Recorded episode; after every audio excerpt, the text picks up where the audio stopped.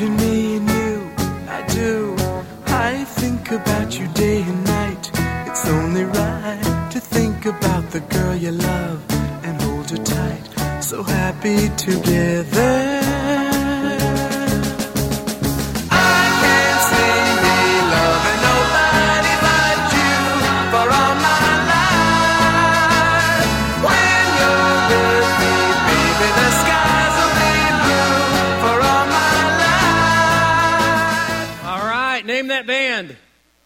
Thank you, the Turtles. That's right. Someone last week said, Pastor Sean, I like you because you seem to know a lot about music. Yes, I am a music buff, okay? If you buy me pizza, I'll come play music trivia with you on any Friday night at any restaurant in Newnan, all right? So, hey, I'm excited that you're here today. We're, we're in our series called the Happy Series. Look over at your neighbor and say, It's about to get happy. All right, your neighbor's like, I ain't even eaten yet, okay? I'm hungry, all right? We're going to talk about that today, too. Uh, if you haven't been here the last couple weeks, this has been an awesome series. We're talking about happiness, right? And that song is called Happy Together. Uh, a lot of us last night, you know, we took our love or somebody that we're in love with or someone we want to be in love with out for dinner. And hopefully it made us happy. Uh, but if you're like me, usually by tomorrow morning, I'm hungry again, all right? So I want to recap. If you missed the last couple weeks, I want to recap what we've learned. First of all, Jesus wants us to be happy. Okay, no matter what anyone tells you, whatever church you grew up in, what school you grew up in, what city, whether your grandma believed it or not, or your dad taught you, Jesus wants us to be happy. The whole reason he's teaching this Sermon on the Mount, Matthew 5, 6, and 7, is he said, Listen, there's happiness to be found, okay? And uh, he gave us these beatitudes, these eight attributes that he wants us to possess. And so he wants us to be happy. Uh, happiness is really not about emotional. We talked about that week one that one of the struggles we have with happiness is we think it's an emotion we have, right? So when the emotion's gone, suddenly our happiness is gone. Or we think it's something that's tangible, something that we possess, something we hold on to, money that we have, possessions, a car we drive, a home we have. And as we know, I mean, we see it in our world. There are people who are the richest people in the world, and yet they're so unhappy, right? They do stupid things. And I've, you know, I've never been there. I don't know what that's like, okay? And so um, they, they think it's emotional, they think it's tangible, or they think it's circumstantial. Like they, it's a situation that they find themselves in in life.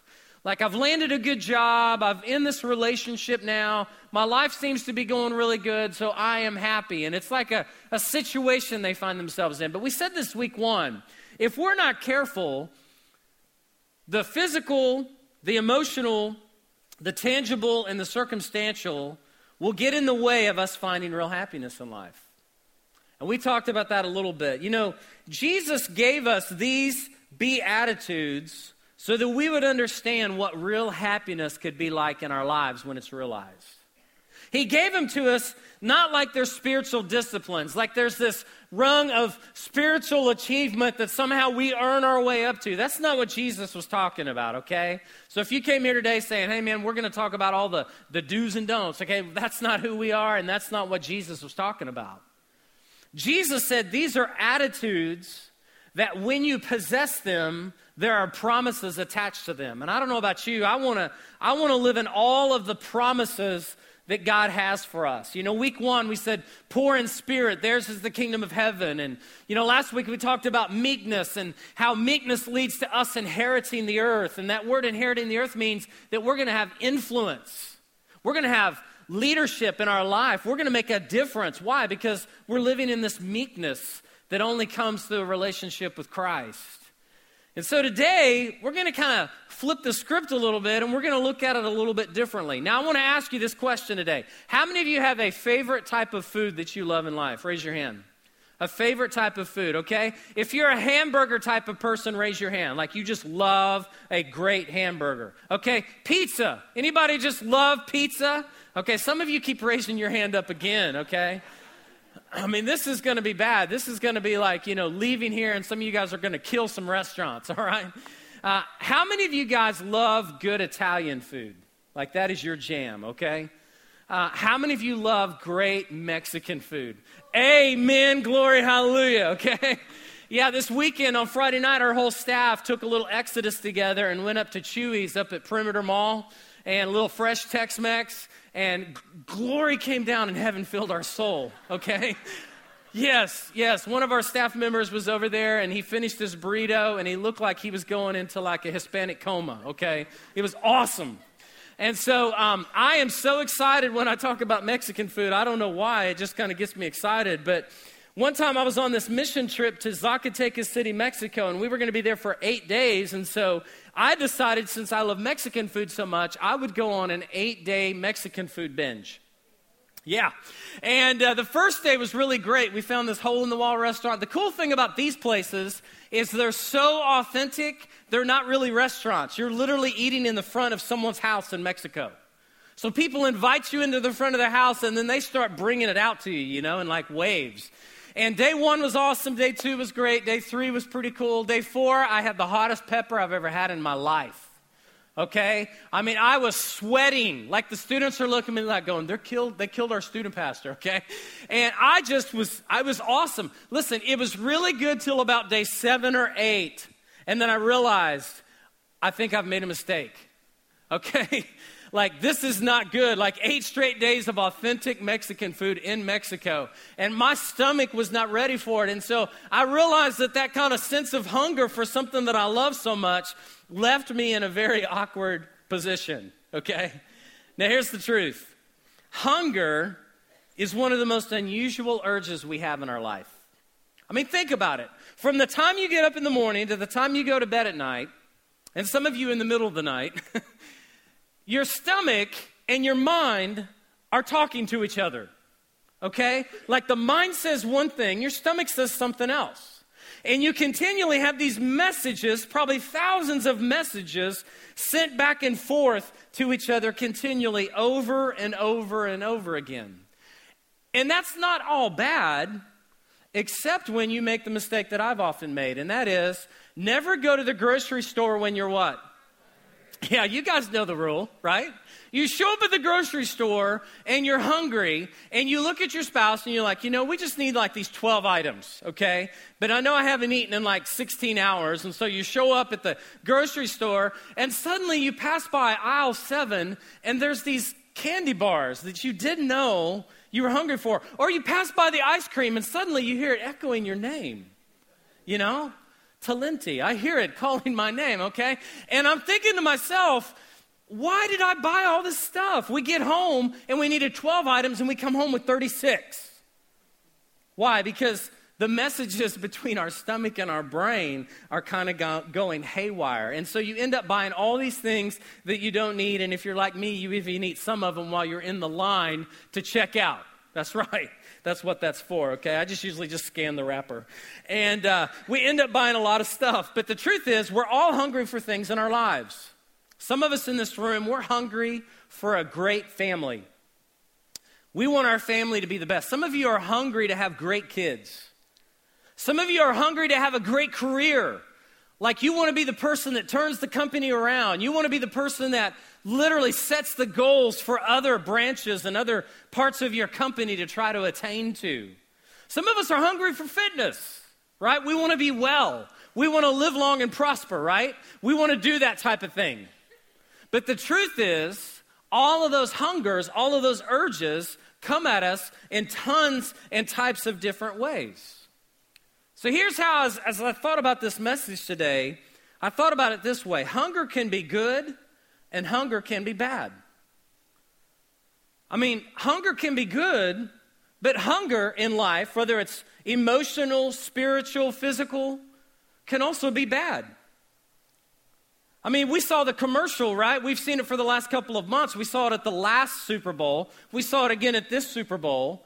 Basically, the world says you're not yourself when you're hungry, right? Some of you look at your neighbor and say, You acting like just like Betty White, okay? You're going Betty White on me. Feeds that, you know, do something. The world says you're not yourself when you're hungry.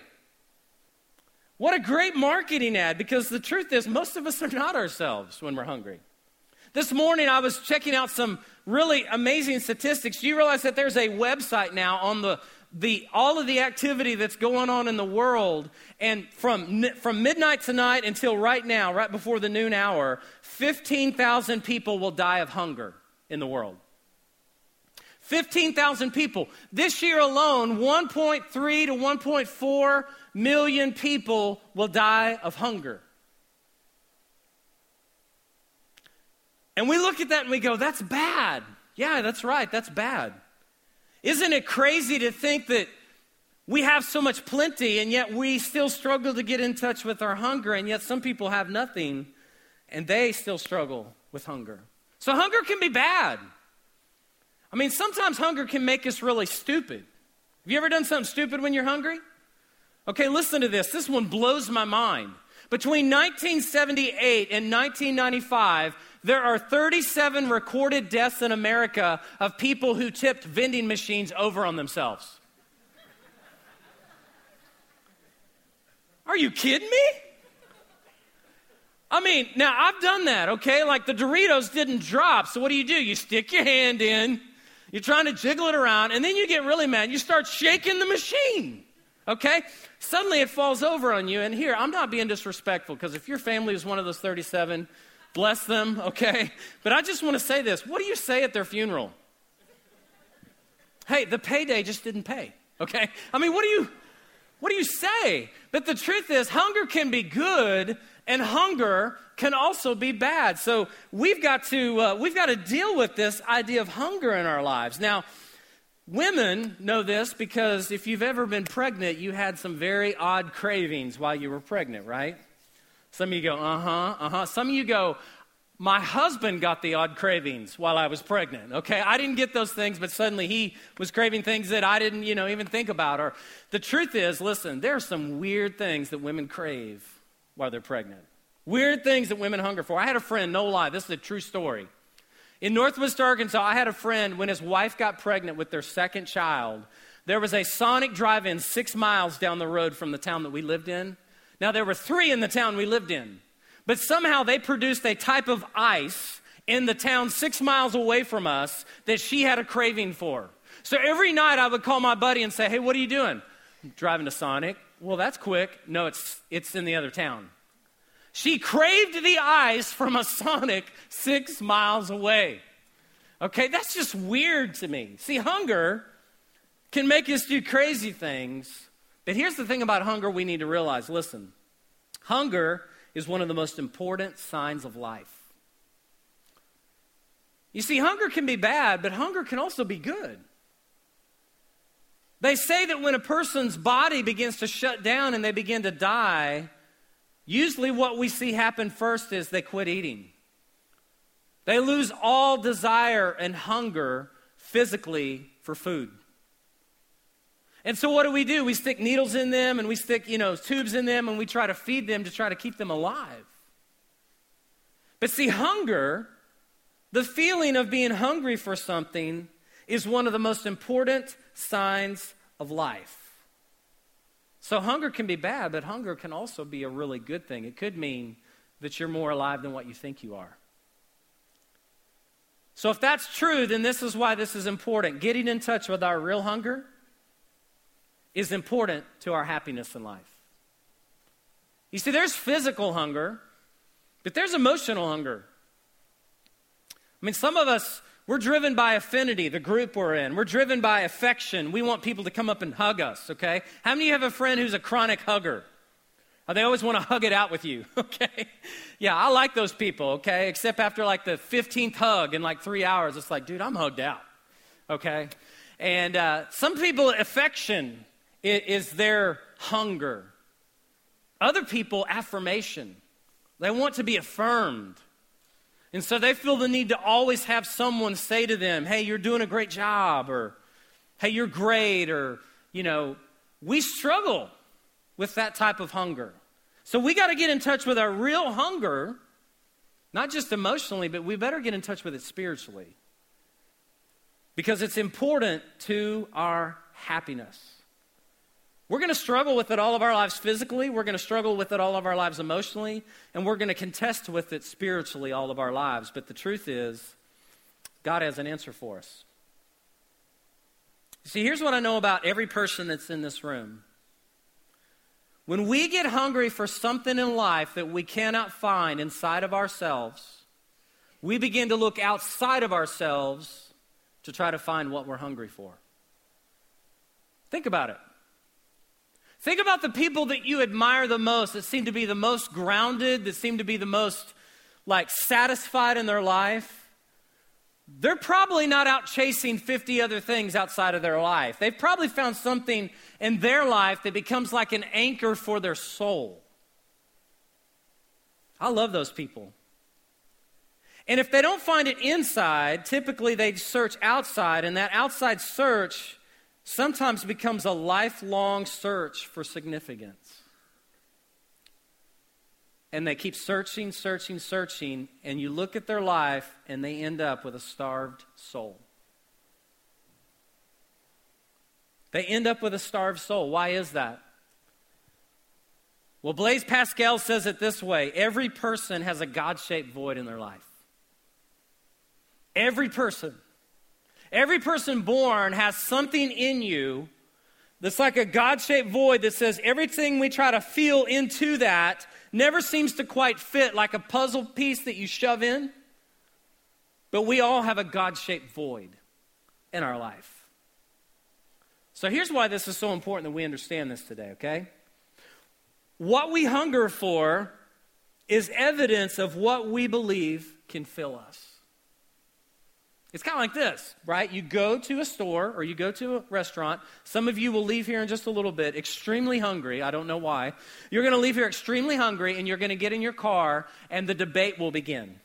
Okay, it's like the House of Representatives in your car. Someone's going to say burger, another person's going to burrito, another person's going to fried chicken, okay? And it's going to be like a war in your car. And parents, you know this. How many times do you make this mistake? You look over at your kids and say, hey, kids, what would y'all like? Like, that's going to bring clarity to the conversation. Some of you know exactly what I'm talking about. You have suffered that, okay?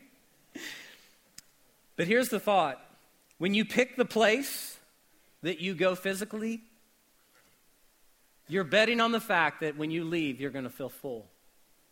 You know, we do that emotionally and we do it spiritually in our life. What we hunger for is evidence of what we believe can fill our life.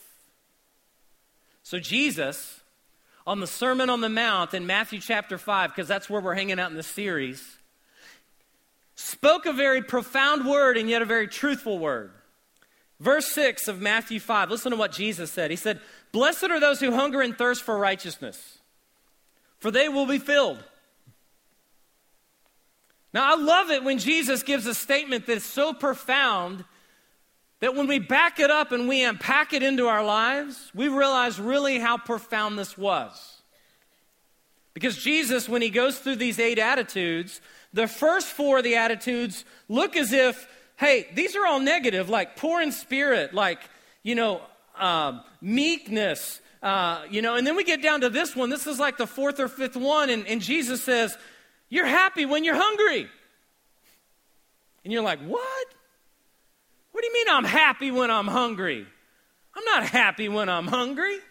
Jesus said, Oh, yes, you are, because when you get hungry for the right things and you get in touch with your real hunger, you have the greatest potential for real happiness. But Jesus says this He says, Happy are you when you hunger and thirst for what? Righteousness. Now, the crazy thing is, when we hear that word righteousness, we think of every person who's ever thrown down the law in front of us and said, Hey, buddy, here's the bar, jump over it. Why do we do that? You ever thought about that? It's because for most people, that's the type of righteousness that they've adopted for their life. We call that self righteousness. The idea that somehow I can please God by the things that I do, that somehow if I do them, God's looking at me and going, Oh, you get an A plus today. You get three stars today. That's not the righteousness that Jesus was talking about. You see, Jesus, when he gave this sermon, was actually standing in front of not only his disciples, but he was standing in front of a group of Galileans. And if you knew anything about the Galileans in that day, they were like the second class citizens. Like the, the, the, Jews and the religious leaders would have viewed them in the same light that they viewed the Samaritans. And so when Jesus unpacked this for them and he says, Hey, you're going to be happy when you hunger and thirst for righteousness, you're going to get filled. It kind of confused them a little bit. Here's why because they only knew of one type of righteousness they had seen. They had watched the religious leaders attempt to live a righteousness that they couldn't attain to. And they saw the hypocrisy between their hearts and the way they lived their lives. And they were like, righteousness? That's a bunch of do's and don'ts. That's a bunch of jump through the hoops. Brings back a very interesting point that we need to understand today. Outward actions with no inward transformation only leads to frustration in our lives. Did you hear that? Outward actions with no inward transformation only leads to frustration in our lives. And that's what Jesus was trying to say. Remember, he wasn't trying to change all of the other stuff. He was trying to change their what? Their heart. And so Jesus looked at me and says, I want to give you a heart statement. Happy are you when you hunger and thirst for righteousness because you will be filled. Jesus was announcing to them, if you hunger and thirst for the right thing in life, you can be full. Now, what's crazy is Jesus knew exactly where their mind was going because in verse 20 of chapter 5, listen to what he says. He says, For I tell you that unless your righteousness surpasses that of the Pharisees and the teachers of the law, you will certainly not enter the kingdom of heaven. It's almost like Jesus knew where their thought process was going, so he's like, I better, I better help them understand this. The righteousness that you see in all these religious leaders, no, no, no, that's not going to satisfy you. Because they can't even get it right. What Jesus was talking about only comes through a relationship with Him and not through all the laws and the rules and the regulations of the Pharisees. This wasn't new. I mean, Jesus constantly had opportunities all throughout his ministry where he reminded people that there's self righteousness, and then there's righteousness that only comes through a relationship with Him. In fact, when it came to food and when it came to hunger, there were multiple times in Scripture that Jesus addressed and answered this question in people's lives. Remember the woman at the well? Jesus walks up on her, and you know, Jesus was completely human, so maybe he was really thirsty. But I just have this feeling that the reason that Jesus walked up to the woman had nothing to do with his physical thirst. I think Jesus walked up to the woman at the well because he saw something God shaped void in her heart that was missing. What a perfect illustration. She's drawing water. She's getting all the water and putting stuff together, and Jesus walks up and says, Hey, can I have a drink? And he gets in a conversation with her. And as he talks with her, he makes a statement that's super profound. It's found in John chapter 4. Verse 13, he said, Jesus answered, Everyone who drinks this water will be thirsty again. But whoever drinks the water I give them will never thirst again. Indeed, the water I give them will become in them a spring of water welling up in eternal life. That's a big promise by Jesus, isn't it? Jesus said, Listen, you can drink of all this other stuff, but it's, it's just gonna, it's just gonna keep you thirsty. It's kind of like one of those binges you and I go on. It's usually around Christmas time. We see all the sweets and we go, oh, yeah, man. Yeah, gonna have, oh, yeah. And we eat and we eat, and what happens? We're hungrier. And so what do we do? We get mad at ourselves. We're like, oh, man, I shouldn't have eaten that fifth piece of pie in 24 hours. Shouldn't have done that, okay? And you're just hungrier.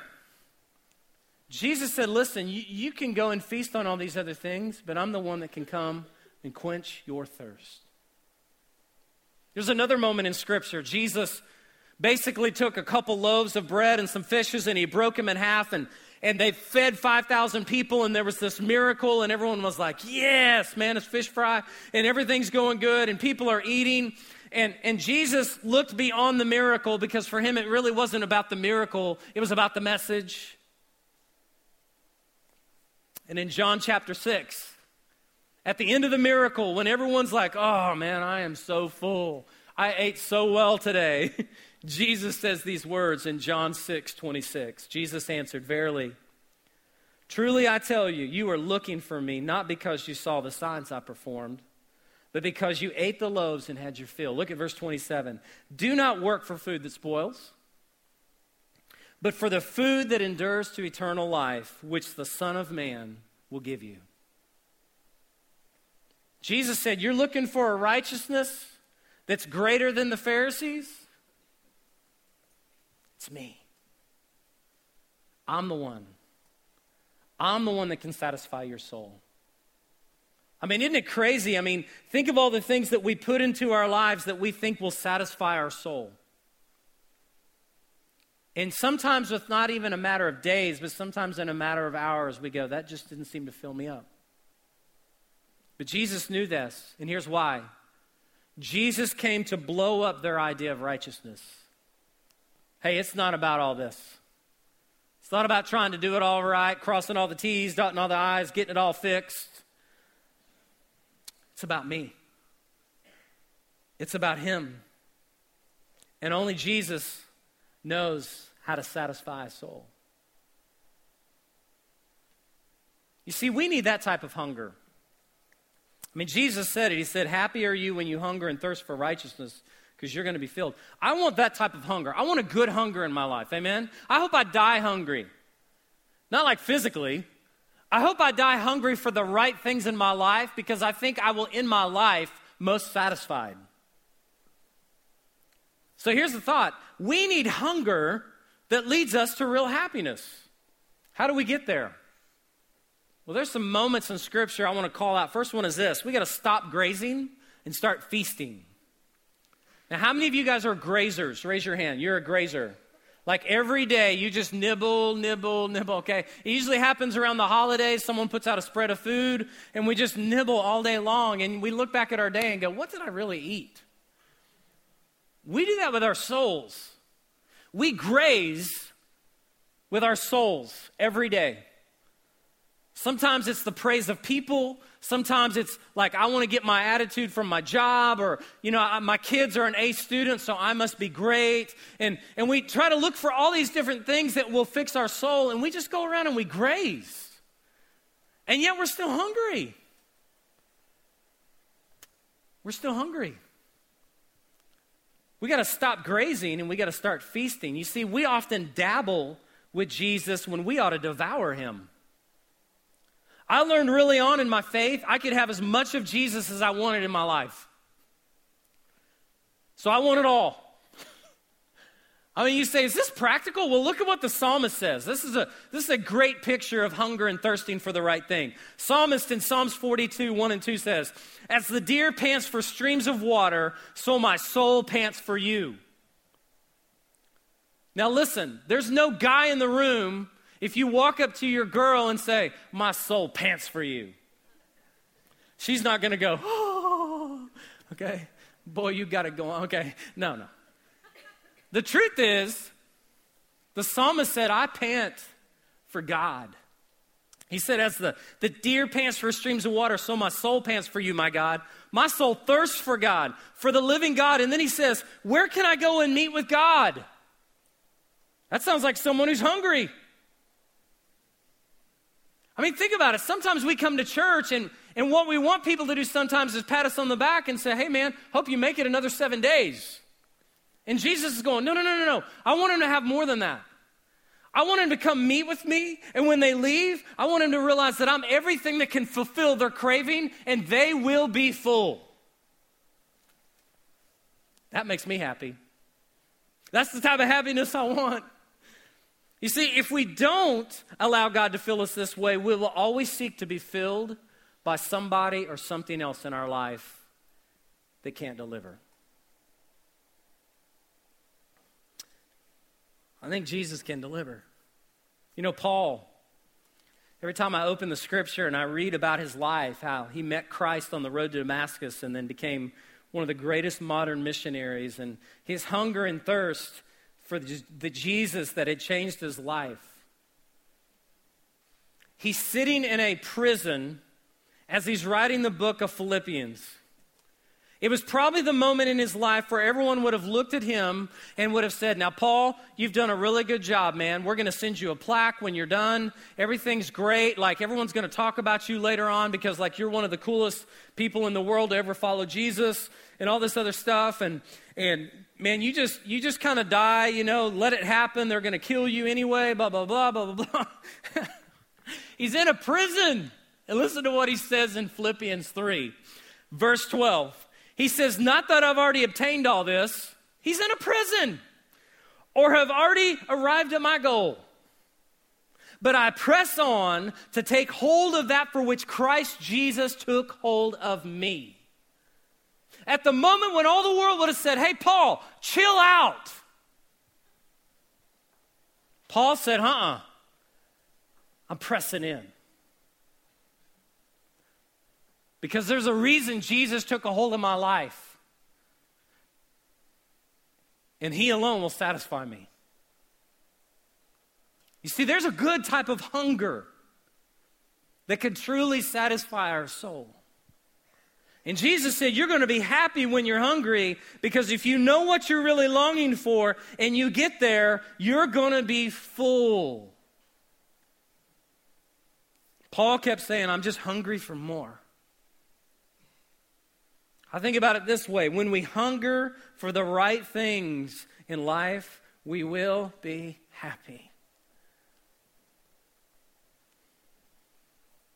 Jesus said these words, and I believe he was true when he said them.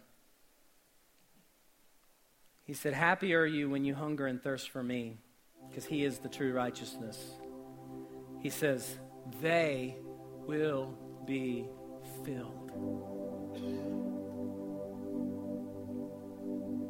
Not just content, not just, well, it'll do. Jesus said, I can feel that God shaped void. I can feel that.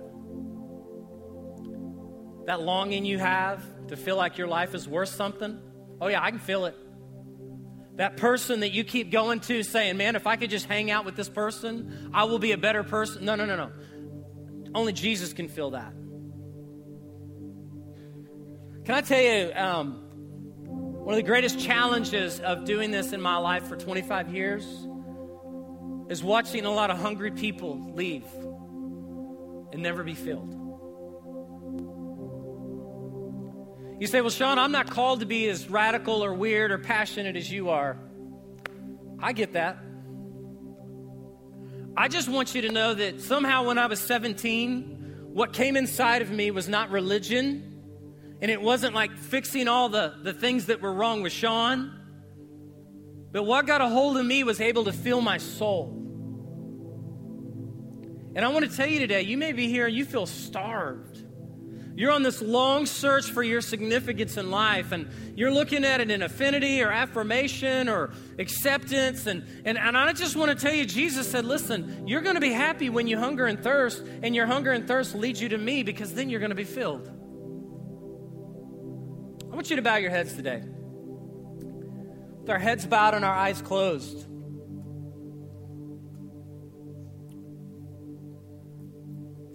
When we find something that truly fills us up in life, we tell other people about it. We just do. I mean, if we find a great restaurant, man, we'll post it, we'll tell people, we'll go on a site and rate it with good ratings. I've often asked the question if Jesus is really the thing that satisfies our soul, then why don't we tell more people about it? Why don't we hunger and thirst to get them to the one who can fill them? Think about how different our world would look if you and I lived our lives such hungering and thirsting after God that people go, wow, that person, it doesn't matter what they go through. I mean, they're not banking everything on their emotions, they're not banking it on their circumstances, what they have. They're just happy. Jesus said, You're going to be happy when you're hungry. With our heads bowed and our eyes closed today, you may be here and you may be like, Sean, I'm starved. Man, I've come to this place in my life here today, and I continue to try to fill my life with things other than God, other than a relationship with Jesus. And I want to tell you, as good as those things are, they're never going to fill you up. Until you surrender your life to Jesus and allow Him to come in and to change you from the inside out, then you're trying to do the same thing the Pharisees were doing. You're trying to earn your way to God. And Jesus said, that doesn't fill you, that doesn't satisfy you. So I want to say this if you're here today and you've never given your life to Jesus, I want to give you the opportunity right here, right now, to invite Him to come into your life, to forgive your sin, to be your Savior, your Lord, to let Him change you. That you could get all of Him, and that He could come and fill that void and change you from the inside out and give you real significance in your life. If that's you today, if you're hungry today for that, if you've never experienced a relationship with God like that, would you pray this prayer with me? Just say, Dear Jesus, I come to you today and I realize I'm lost without you. Jesus, I believe that you're the only one who can truly satisfy my soul. Today, Jesus, I invite you to come into my life to forgive my sin and to be my Lord and be my Savior. Jesus, would you be the boss of my life? And today, would you save me? I place all my faith and all my trust in you. Jesus, fill me. With every head bowed and every eye closed here this morning, I want to ask you is there anybody here today that for the very first time you prayed that prayer and you meant it? And today you gave your life to Jesus. I just want to know that. Would you just hold your hand up? We're not going to ask you to come forward. We're not going to do any other type of public invitation today. But you know what? I want to give you the opportunity to identify with what satisfied your soul today. If that's you today, would you just hold up your hand? Just hold it up high. Man, I celebrate with you. That's awesome. Anybody else? Say today, I found what can truly satisfy my life. It's not religion, it's not all these, it's, it's Him. Jesus said, You're going to be happy when you hunger for me. I'm going to fill you. Listen, some of you here today, you're a Christ follower, but you're still trying to stick things in your life that God says, No, that won't fill you up. But if you let me, I will fill you up. Why don't you just take a moment right where you are to surrender, whatever it is? Just say, God, you know what I'm trying to feast on. You know what I'm out here grazing on. You see it, and you love me so much that you've brought me to the end of myself to realize that won't satisfy me. But Jesus, I turn that over to you, and I want you to satisfy my soul. Father in heaven, I thank you today that you came to blow up the world's idea of righteousness. Lord, there are people in this room that have never heard that Jesus, you didn't come so that we could fulfill all of the righteous requirements of the law. Jesus, only you could do that. But I thank you today, Lord, that you're setting people free. I literally see shackles falling off people's eyes. And God, that's a good thing because I want people to seek you out. I want people to know you, Jesus, in such a way that the world becomes hungry because of them. And so, Father, that's a good thing. I pray that today we would lay down anything that doesn't satisfy and we would run to the person who can satisfy. We love you. We praise you. In Jesus' name, amen.